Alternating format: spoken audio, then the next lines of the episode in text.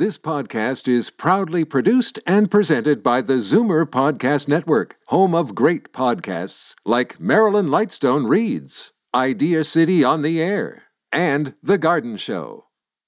You're listening to an exclusive podcast of The Garden Show with Charlie Dobbin, heard every Saturday morning at 9 on Zoomer Radio, the new AM 740. You're listening to an exclusive podcast of The Garden Show with Charlie Dobbin, heard every Saturday morning at 9 on Zoomer Radio, the new AM 740.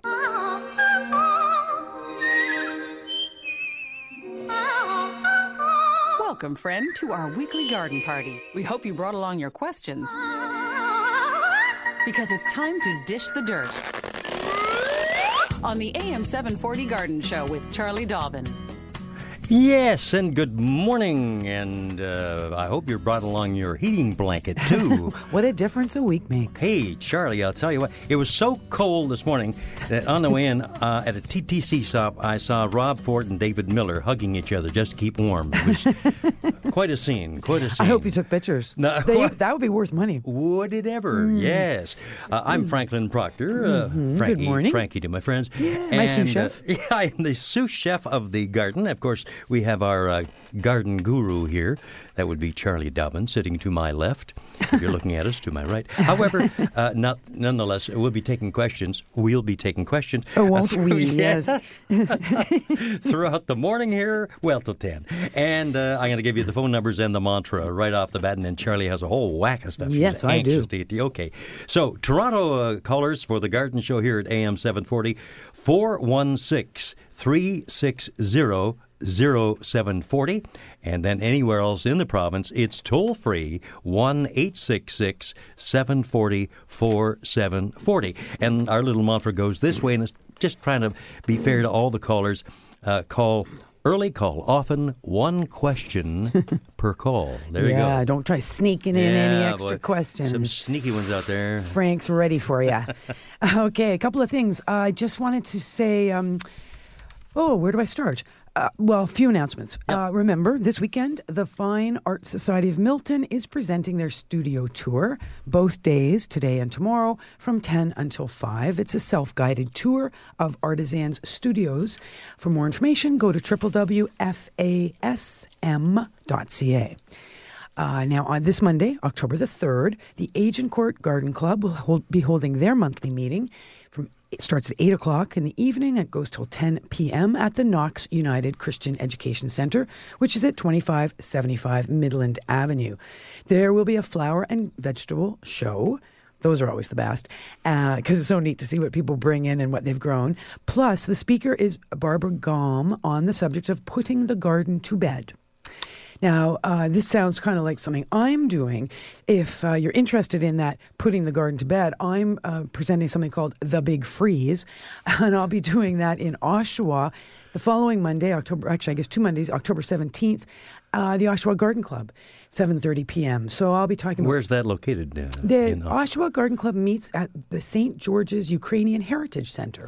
So, hope to see lots of old friends there. and new ones, fan base, you know. That's right. Speaking of fans, I was telling you a story. We ran in here a bit late. I was at uh, the county the last couple of days, Prince Edward County, Beautiful part of the visiting a friend who, yeah. yes, bought a beautiful place. So it's so neat to actually see, you know, her her home that she's got, her couple of acres, her garden she's been working on, and meeting some of her community and her neighbors. And I was joking because uh, um, walking down to the water, Lake Consecon water, the the neighbor along the lane came rambling out to say hello, carrying an ancient, you know, dog-eared old White Rose garden guide in his hand, saying, "Oh, was just doing a little light reading." Yeah, yeah, yeah. and, of course, I used to edit that guide, so you know, there's me, you know, 20 years ago, it, those photographs, and everybody had a good, you know, hoot and guffaw looking at uh, what I used to look like, and uh, and we had a good old chat about, you know, again, guarding birds. Birds are big, eh? The birding population. Yes, yeah. Boy, yeah. So we had a lot of fun. We did walked, you know, walked the shore, all kinds of neat things. North Beach. I understand it was really windy out there. Super So windy. Windy. Charlie told me that the uh, chicken laid the same egg three times. It's just unbelievable. It's true. I did tell you that, didn't I? All right. Uh, Friday, October the 14th, in the evening, so 7 to 9 p.m. Uh, have you ever heard of David Tarrant? I must admit, no. No, it doesn't ring a bell. Okay, he is, um, well, you know, he's a pretty famous guy. He's a, he was the well-known host of the TV show The Canadian Gardener. He retired from television. That was on for years and years. Uh, and he was also the UBC's Botanical Gardens horticultural director. Uh, he moved to Mexico a few years ago. So he's up here in Ontario presenting the magnificent abundance of the gardens and wildflowers of San Miguel de Allende, which is obviously where he lives, which is beautiful artisans community in central Mexico.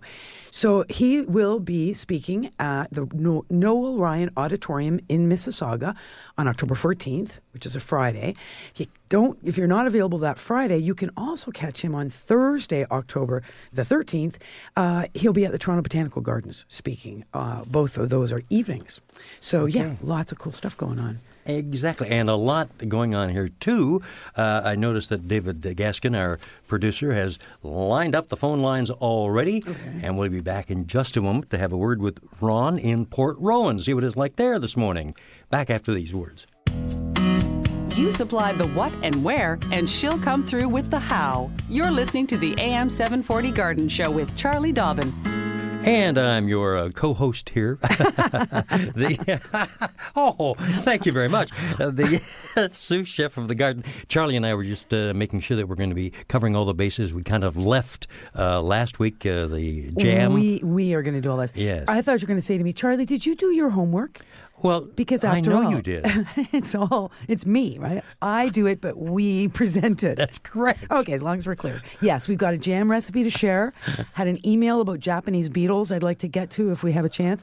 And we had a question last week about the wilting impatiens and what's going on there. So, uh, all those to get to. But first, I think we better talk to some callers. Absolutely. I know Ron has been hanging on the line there from Port Rowan. Good morning, Ron. No, it's Dawn. Dawn. Oh, I'm sorry, Don. I've misread our little monitor here. Good morning, Charlie, and to your undergardener. No, he's really the undergardener today. Good morning, Don. we want to talk about crane flies. Mm-hmm. We've uh, had a real infestation down Mm. here this year. My lawn and my neighbors' lawns is just thousands of crane flies. When you walk across the grass, they come up in clouds. So how do we get rid of them? You know what they're doing, eh? They, if you look closely, they're actually hovering over your lawn with their bums facing the ground, and they're laying eggs. Yeah, I figured that. Yes. So what do you do? Uh, go out there with a really big fly swatter. you know what I mean? Like you really, actually, you do want to. Okay, they, they're the, the insects that look like the monster mosquitoes. But oh, oh, they're, of yeah, course, yeah, they're yeah, not mosquitoes, but they look like really big mosquitoes, and they fly around. They, we often see them, you know, in the evening, attracted to light, etc. They are, do virtually no damage as adults. It's their larval form that is commonly called leather jackets that eat the roots of grasses and plants, garden plants in general. And yes, they can really be a problem. They're, th- I, hmm, I don't know of any way to control. They do go up and down with the season. Like different summers will uh, cause a bigger or smaller population of crane flies to survive and Yeah, emerge. uh, I- I realize that. I'm, I'm thinking like for next spring with the grubs. There is a nematode that is specific for leather jackets that you apply in the spring. So you could keep your eyes peeled for that if you're concerned that you that you know so many eggs have been laid, laid this fall. Of course, they're going to hatch in the spring, and the little larvae are going to start eating next spring. So if you are concerned, there it's a very specific, not the same nematode we use for the grubs in August, but a nematode we use for leather jackets in the spring. So you could uh, apply that. But honestly, if you can do anything to slow down the laying of those eggs that is happening now, do so. You know, if you got a dog or, you know, run out on the lawn, disturb them, don't, you know, shoo them away and just go lay their eggs somewhere else.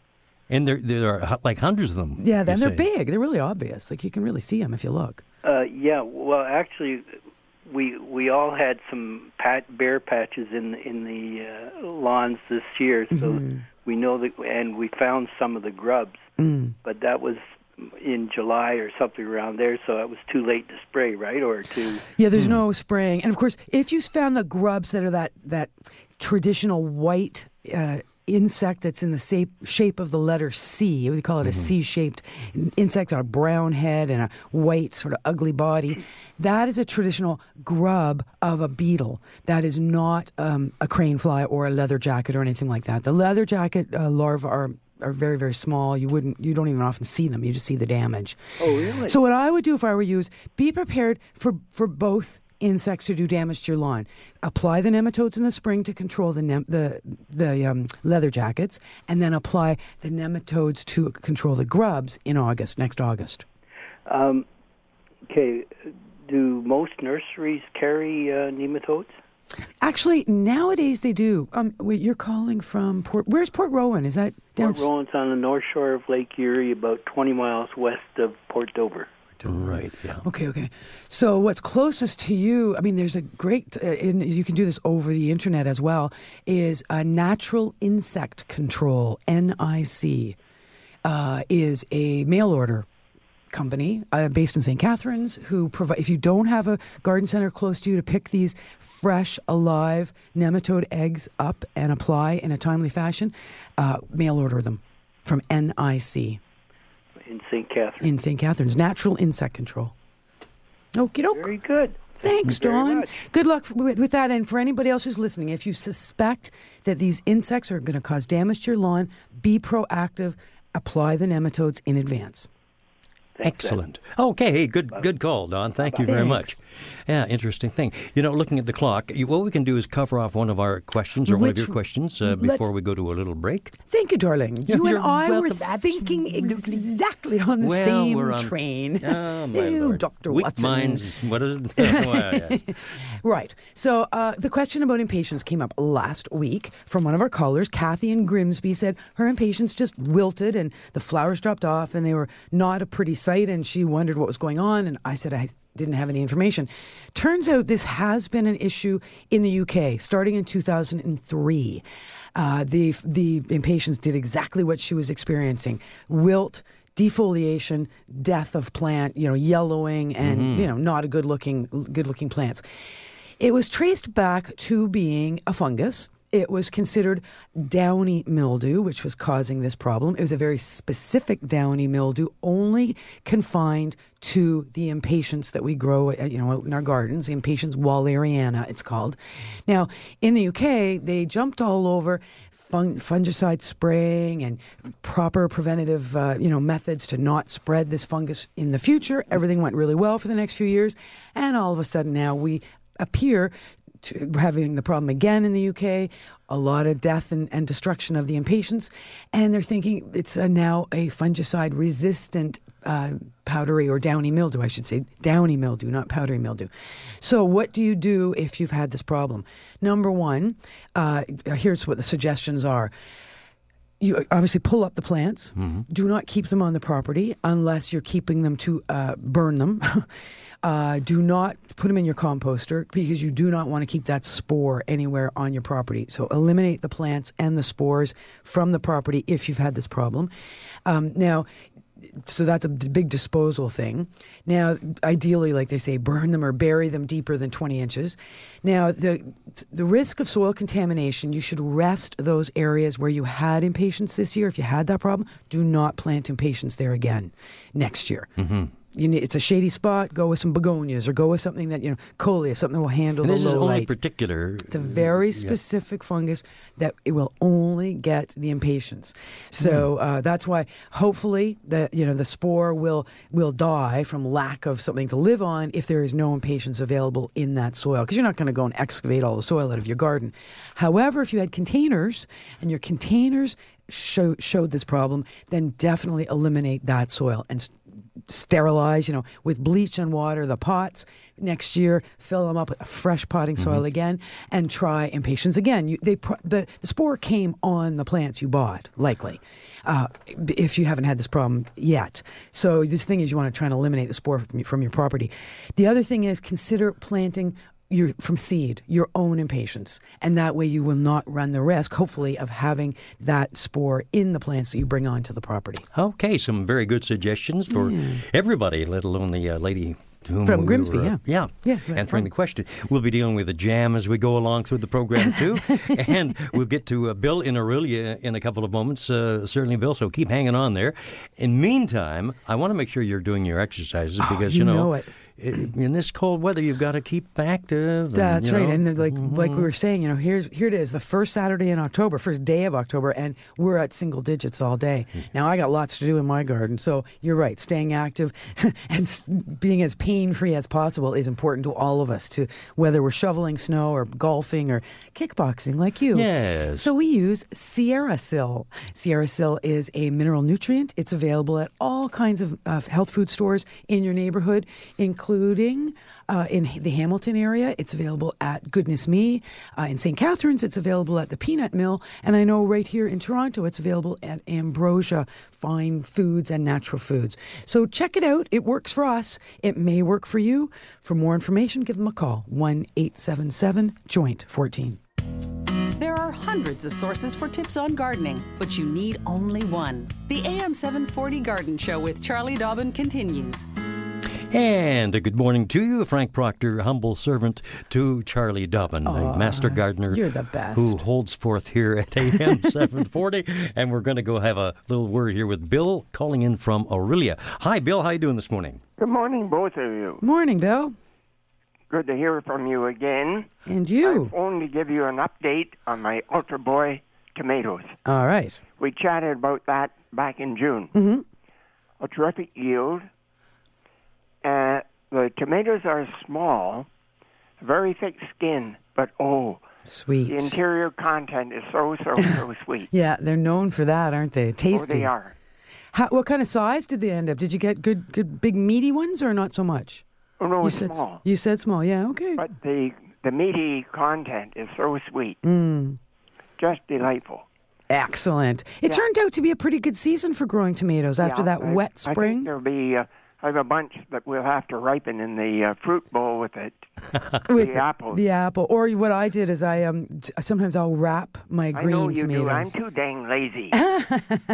Well, my So wife does apples is. Uh, will ripen in a hurry. The ultra, you know, the uh, ethylene gas for yeah, the apples. with will the apple. them. That's right. Yeah. Bill, m- my wife Di, she puts uh, a, a tomato that isn't quite ripe into a brown paper bag. Oh, same and, idea. And uh, it, it seems to hurry things along. When you have them sitting in front of you and see them ripening with the apples, it's great. It's fun. Well, all you need is that little tiny bit of pink or orange or red. As soon as you've got that l- tiny little bit of color, then I just sit them on the windowsill and let them go. Well, sure, why not? But uh, it's just now, getting the other thing, Mm-hmm. I the first time in about seven years that I've grown sweet sliced cucumbers from Stokes. Mm-hmm. Oh my God, they're great. Oh, good to hear. They're terrific. Nice, good. But I made a, a an error. Instead of just planting two pots, next year I'll stagger, and Uh. two and a half to three weeks later, Right. You had a whole two pots. influx of cucumbers, eh? oh gosh, they're terrific. I know, but it, it is interesting that trying to get the crop planted at the right point so you just get steady harvest. Well, you're right. Hey, thanks for the update, Bill. We appreciate it. it's always nice to hear back from know, listeners. you and- take uh, a slice of bread, yeah. butter it, cut it from top to bottom, three slices of, of sweet slice, Mm. salt, Oh. pepper, That sounds so and good. mayonnaise. Oh, You've got a sandwich fit for a queen. I was going to say, you let Frank starting to salivate yes. here. Mm. Thanks a lot, Bill. nice talking to you. Thank both. you so much. okay. Take Perfect. care, my friend. Keep in touch. Uh, thank you. Please do. Charlie, Y- yes. later on we have to talk about composting. All right. We'll do that. We are. It's totally getting to that time of the year, isn't it? One more time.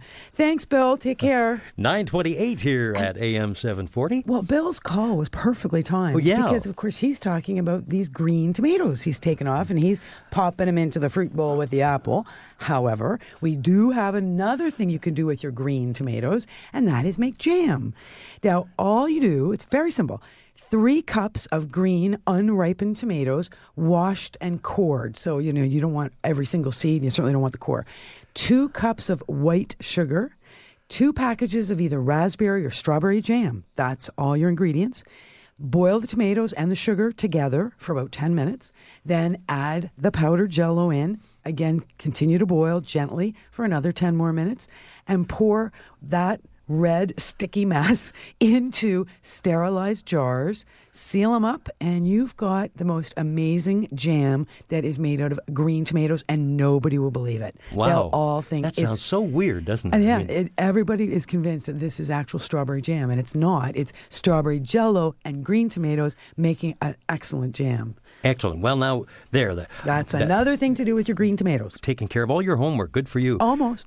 I have an email to share too later. Alrighty. Warren from Scarborough on the line here to AM 740's Charlie Durbin Garden Show. Good morning, Char- Charlie Dar- Durbin. Charlie Durbin. Ah, that's the old, the old garden show. Hi, Warren. Good morning. Morning, Frank. Good morning, Charlie. Morning, Warren. Uh, my subject's tomatoes, but uh, just for your first caller, Don, uh, and his crane flies. Uh-huh. My lawn service wants to spray for crane flies, so he might want to try a lawn service. I wonder what they're gonna. They want to spray. I don't know, but my I don't have a big infestation. I've only seen a couple, so I'm not really worried about it. But he might want to try a lawn care company. Okay, so good point. All right. Well, hopefully Dawn from Port Rowan is still listening. But yeah, the lawn care companies do have access to chemicals, and because they have pesticide licenses, they, they can spray things that you can't, and they can access things that we can't. Now, my, getting to my tomatoes, Mm-hmm. uh, we have three composters in our backyard. They're about two and a half feet high, and they're about two feet long on each side, and, and they're square. Mm-hmm. Um, we have a, a container in the kitchen where, that we put water in, and we put our vegetable and fruit Perfect. peelings in there and dump them in the composter. Mm-hmm. So early in June, I looked in one of the composters, and I brought my wife over, and I said, "Take a look in the composter. Right in dead center, there was a plant." And I said, Mm-hmm. "That looks like a tomato." Oh, go on. She says, "Yeah, maybe." So a little while Sure. Uh-huh. later, it got when it got big enough. Sure enough, it was a tomato plant. So I put four stakes in there Oh, and you I left it in there, yeah. put some twine around to hold it up. yeah.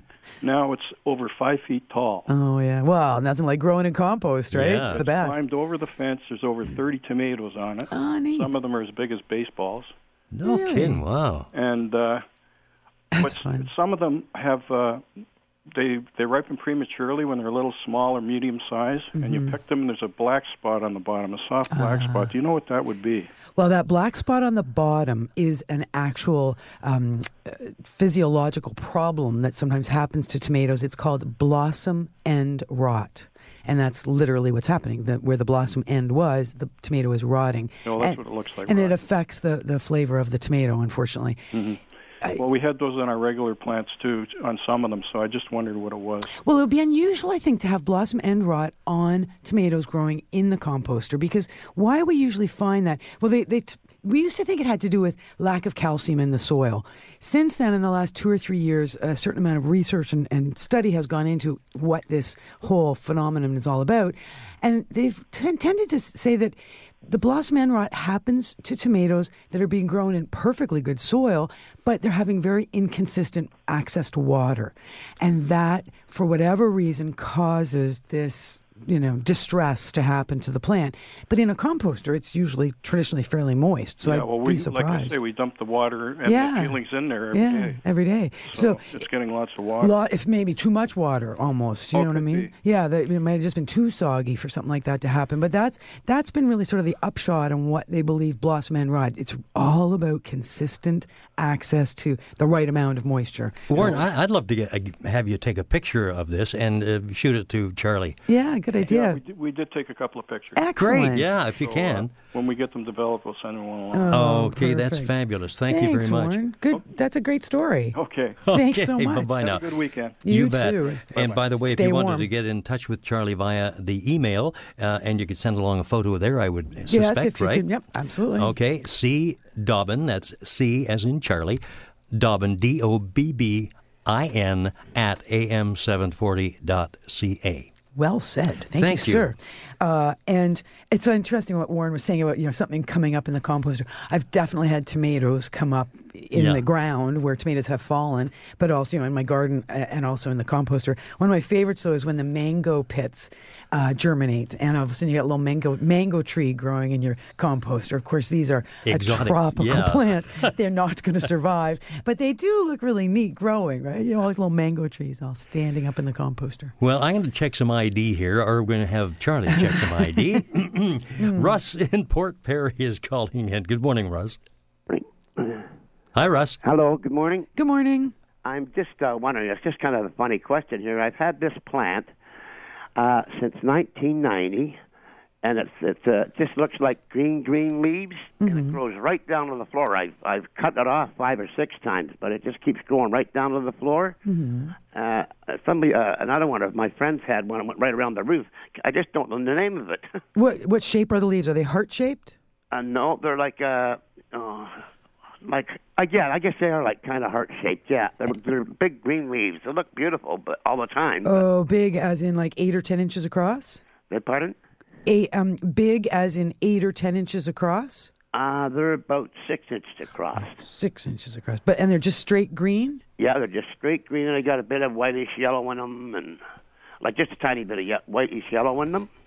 Okay, it, if it's a, and it sounds like a vining plant, like you're saying, it, it's growing down to the ground, or it can grow up something if you train it up. Yeah, if you tur- tur- put it up in a roof and put it along a roof, it can grow right around the roof. Yeah, exactly. I, you know what I think it is? It sounds like to me something called pothos. Postos. P as in Peter. Yeah. A T as in Tom. H O S. Pothos. Postos. Oh. That's what it sounds like to me. And if it's not that, I mean, it could be philodendron, which tends to be more just a straight green plant with a bigger leaf. But Yeah. pothos is lovely. Kind of, you know, it's all kind of marbleized greens and whites and yellows.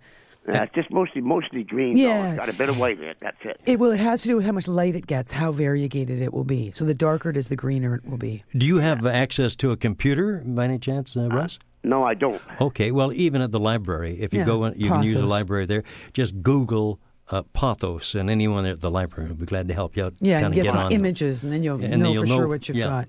Oh, that's very good. I just had it for all these years. Yeah. I don't know what it is. Well, just give it a name, and that's what it'll be. okay. Okay. You are listening. much. Thank Thanks, you. Russ. You are listening Bye-bye. to the Charlie Dobbin Garden Show, uh, broadcasting from uh, 550 Queen Street East, the corner of River and Queen, where we overlook the beautiful beer store. And uh, to, Yeah, well, you got yeah. that on your brain, eh? I d- well, yes. It's handy having that beer store there. We're- I we're at the weekend. Well, Come on. we always get so thirsty doing the show too. Wait, before you're going to rush off to anybody, let me um uh, just do something about uh, talk a bit about Japanese beetles. Let's do that. All right, thank you. Awesome. Thank you. Uh, okay, I did get an email. Uh, it was from Sandra, and she said, We enjoy your show. I have had the curse of the Japanese beetle for the past few years, but this year was the worst, and we lost all our roses. Uh, in this particular situation, there are hanging catchers which fill every week, and they were spraying. I don't know what exactly what spraying, picking and squashing, but nothing helps. Ooh, you start, you just got this little shiver Yeah. running through you, picking and squashing. I heard you talking about the subject, but most, missed most of what to do. So here's uh, what I'm suggesting, Sandra, because there is no question, um, Japanese beetles big problem for a lot of us, and this year was very bad. Was uh, and I mentioned it last week that suddenly we're seeing Japanese beetles in places we've never seen them before. They ha- they are an imported insect, alien invasive, as they say, from Japan originally. Now, honestly all, every bit of research I've ever done indicates that the best and most effective way to control Japanese beetles is to go into your garden with a jar of soapy water and knock the beetles into it in the morning.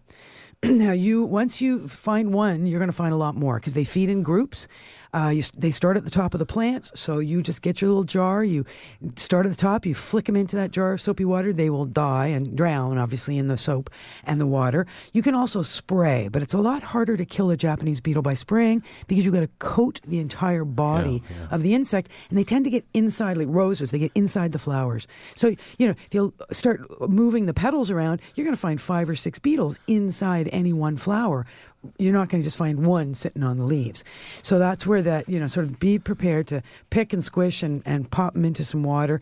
The, the traps that I, I believe our um, email uh, caller, listener sent was talking about that she said she had traps up and they empty them and they're full every week.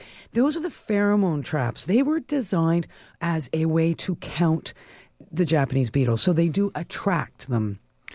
Right. So because That's not, that's not good, maybe. Yeah, I was going to say you. Pr- the the theory is that you will probably end up with more beetles coming into your yard if you have these pheromone traps up, because the the intention was to track.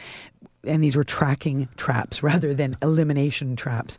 So, what I would do is keep the traps, put them over in your neighbor's yard and uh, you know just go over there every day or every second day and empty them or work something out maybe you back onto a ravine or a schoolyard someplace where you can public space you can put the traps far from your property attract all the japanese beetles to the traps and then meanwhile keep on picking and squishing i'm sorry to say keep in mind though japanese beetles become grubs which are the ones we find in our lawn so get your nematodes ready at the in early august every year you can lower the japanese beetle population and all those grubs with the use of, of nematodes on our lawns in early August. Very good indeed. Thank you. And I see by uh, the clock on the wall, there's a dead fly on it. Uh, no, it's nine, nine almost uh, nine thirty-nine. So, well, we're going to come back and talk in a moment with uh, Leah in Port Colborne on the uh, shores of beautiful Lake Erie. But in the meantime, speaking of water, I'm seeing uh, a virtual Synchro dance. swimming.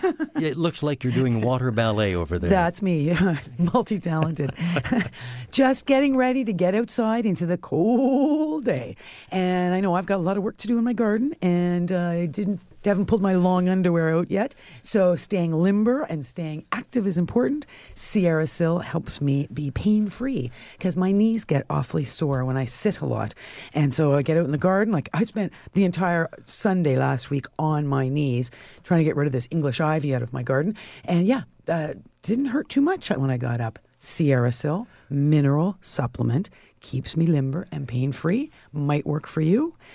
Doesn't work for everybody, but works for most people. okay. So- and For more information, they have a 1 877 Joint 14 phone number. They also have a wonderful website, sierrasil.ca, and you can pick up SierraSil at your local health food store, uh, Whole Foods, which they're all over uh, Southern Ontario. They carry it, so you can pick it up right off the shelf as well. And by uh, by the way, uh, you're going to be going home and getting that long underwear, checking the buttons on that trap door at the back, and if they're loose, my wife Di will sew them back on for you. She's a very good seamstress. Excellent. Good to know. No problem at all. Just bumming around here. It's AM 740.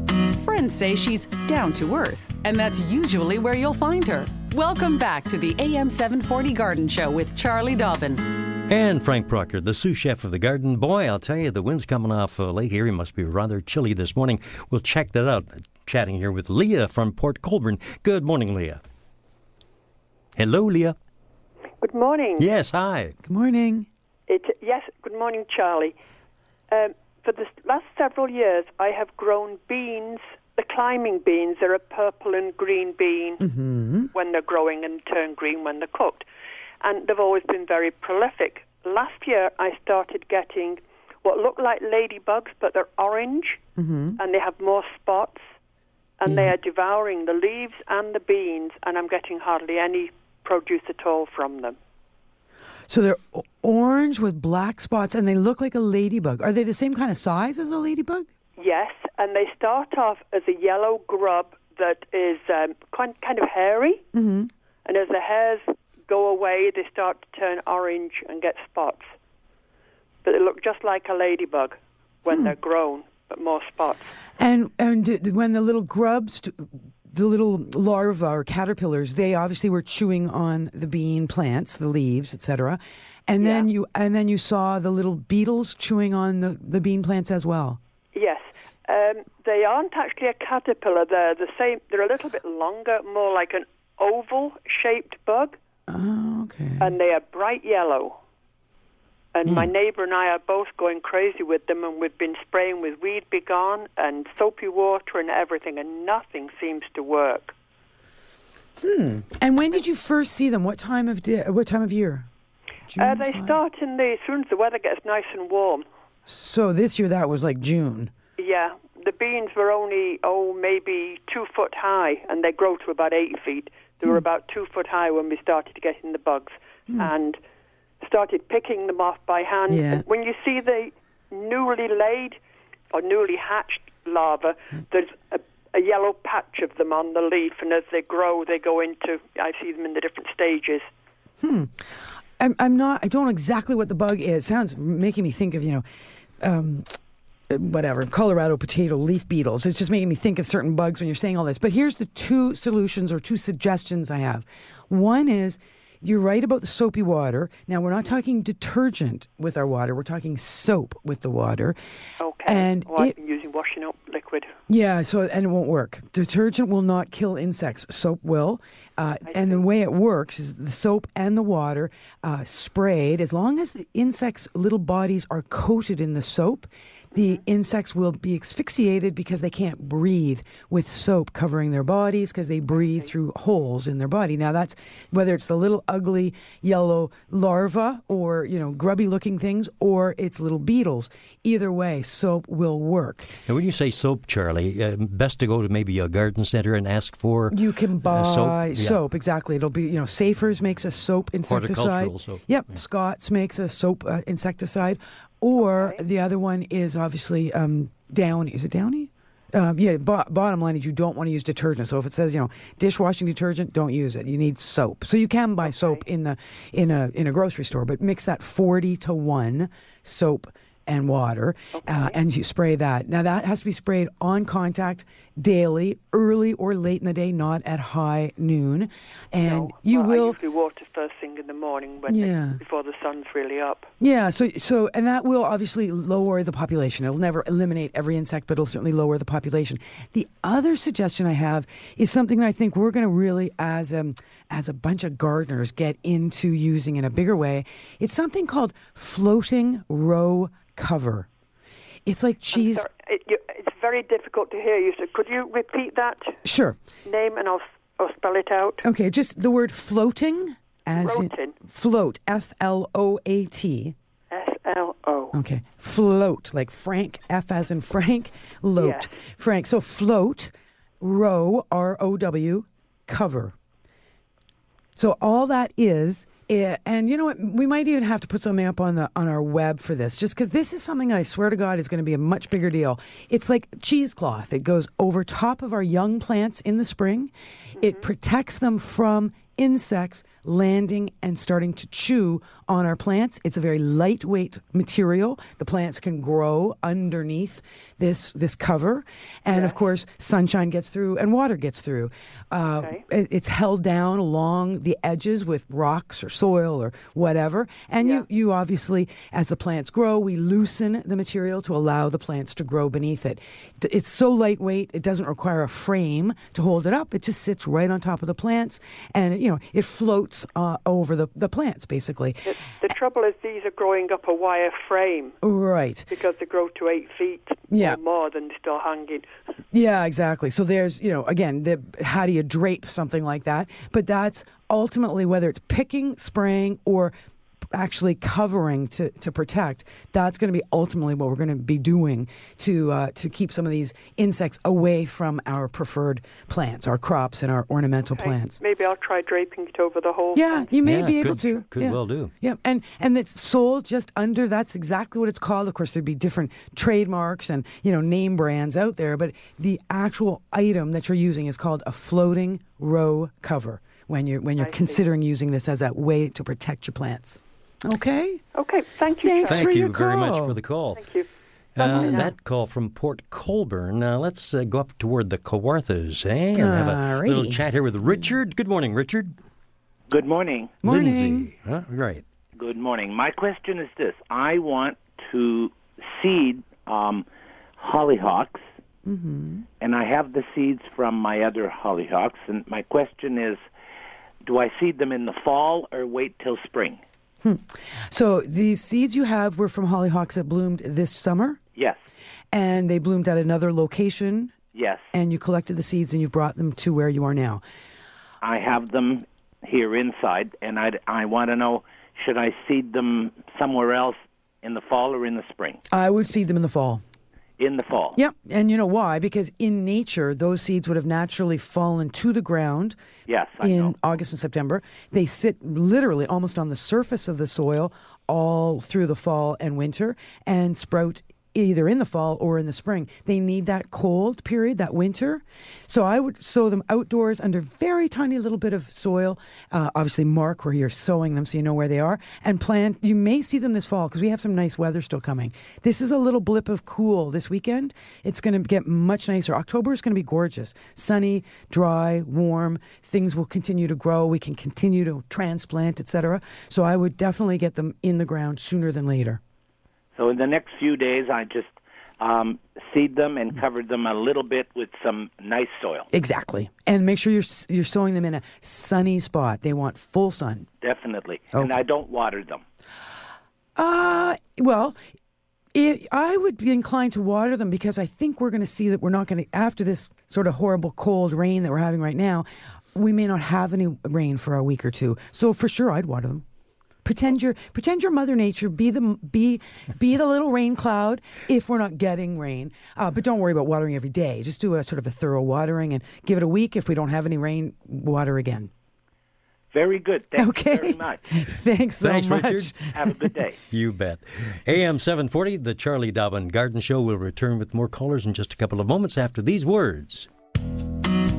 You supply the what and where, and she'll come through with the how. You're listening to the AM 740 Garden Show with Charlie Dobbin. Can you believe that time? Wow, we better rush right along here because we do have folks waiting online right now. Uh, let's see, we have uh, in Scarborough, Enith calling in. Hello, good morning. Yeah, hello, good morning. Morning. Yeah, I'll make it short. I have uh, an old, old euonymus, Mm-hmm. variegated leaves. Never had any problems with it. But now all of a sudden, the whole, the, the, new growth at the top is clean, Mm-hmm. but otherwise it has a, I thought they were aphids, but I've never seen them like that. It's just like a little white, white yellowish streak, you know. And it's attached to the bark on the stems. Pardon me? The little blobs you're seeing are at- are attached to the I can hardly stems. hear you. Okay, I don't know why. Um, I've got my mouth as close to the mic. I will just crank that up maybe a little bit. I, I adjusted here too, yeah. All right, the, the little bugs you're seeing, they are bugs. It's just like a little streak. They don't move or anything. It's just like a. but they're on the brand. They're on the stems, on the bark. They are on the leaves. All the leaves are covered, and the stems are covered. Okay, so actually, believe it or not, I know they don't look like bugs, but they are bugs. Well, they are. Yeah, it's a it's called euonymus scale. No, it's not like scale. They Oh. are thin little. I can't even tell you what. Just like a little piece of something, you know. Like glue? Well, you know what? When scale is young, the little nymphs Uh-huh. uh, are tiny. They're they're very very small. It's just like a little streak. Okay, a little streak, but it, It's it about a millimeter long. but it, it is an actual raised bump on the surface. No, No. no, it's not. Okay, there's two things that that get euonymus. Two things. One is called crown gall, and that is a bacterial infection that happens right at the base, right at ground level Yeah. to euonymus. And you'll see it. It almost looks like brain matter right at the, I know it really is odd looking, right at the soil surface. That is a bacteria that ultimately often kills the euonymus. The other thing that that can really uh, hurt and ultimately kill euonymus is an insect called scale, but it starts very Now, very scale small. I've seen. Yeah, you have. Okay. it- there's nothing like it. Okay, so so you're just seeing like it's a streaking. You're saying on the leaves, on the bark, They're just about a millimeter long. Hmm. Very thin. very thin, and no, nothing that you can pick off with your thumbnail or. Well, I can push it off, yeah, but it it doesn't smudge or anything like it's uh, like a bug, you know. It's just a dry little. Yeah. Well, um, yeah. So, I mean, the the life cycle of scale is very interesting because th- they do grow a shell, and they're called oyster shell scale. That you know, No, I've seen scale. really protrude from the uh, from the plant. I would be inclined to think that that's what's happened, though. Really, honestly. Now, it, it may not be, but what you would do to just to do a sort of a good proactive control for the euonymus, I would get a hold. Do you have any horticultural oil or dormant Uh, oil? yes, I do. I would mix the dormant oil and water as per fall instructions, Uh-huh. and I would spray that plant. Not obviously today or tomorrow, but maybe on Monday when the rain and the wind and everything has stopped. Get So a dorm. do it in the fall. Yep. Well, I would do it now just because now is the time. If you're seeing something untoward, uh, insects can do wreak huge problems very quickly. They can procreate extremely fast. So I would.